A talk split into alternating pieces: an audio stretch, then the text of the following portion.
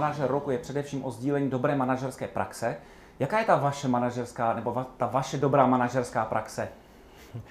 Už od starověkého Říma platí, že příklady táhnou, čili pokud člověk opravdu chce pomoci, chce něco ukázat dalším, tak nejlépe jim to ukázat na konkrétním příkladu a pak to sdílet ve vědě a výzkumu a jsem rád, že jsem dostal ocenění být mezi top desítkou manažerů roku, tak to platí dvojnásob, protože otevřená, věd, otevřená věda a otevřená data pak mohou přinášet další výsledky druhých a posouvat pokrok.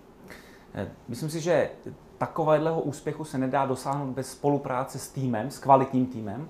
Eh, jak u vás v organizaci eh, vyhodnocujete a vybíráte kreativní nápady, případně jak podněcujete lidský potenciál?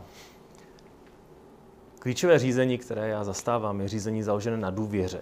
Důvěra se nedá ani koupit, ani zaplatit, ani podepsat. Důvěra opravdu roste ze vzájemné úcty a vzájemného respektu a proto si myslím, že nápady, pokud se nebojí nikdo prezentovat, tak eh, se dají lépe sdílet, než pokud je to v nějakém direktivním prostředí. Čili otevřenost a důvěra.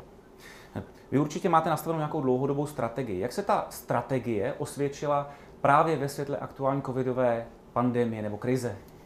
Ta strategie během pandemie je jednoduchá. Pokud můžeš pomoci, musíš. A, tak jsme to udělali i v první vlně na jaře 2020, kdy jsme přišli s tou 3D tištěnou polomaskou, předali jsme ji vlastně celému světu ve formě otevřené licence. Stejně tak na podzim, kdy jsme vyvinuli během zase krátké doby sedmi dnů systém lůžka online, který dokázal real time hodnotit eh, obsazenost kapacit v nemocnicích, což bylo velmi kritické právě v této době.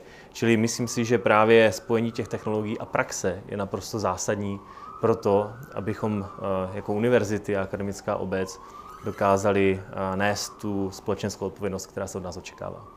Já děkuji za rozhovor, ale děkuji také za vynálezy a řešení, které vaše organizace nebo centrum přináší Česku. Já děkuji tež, děkuji.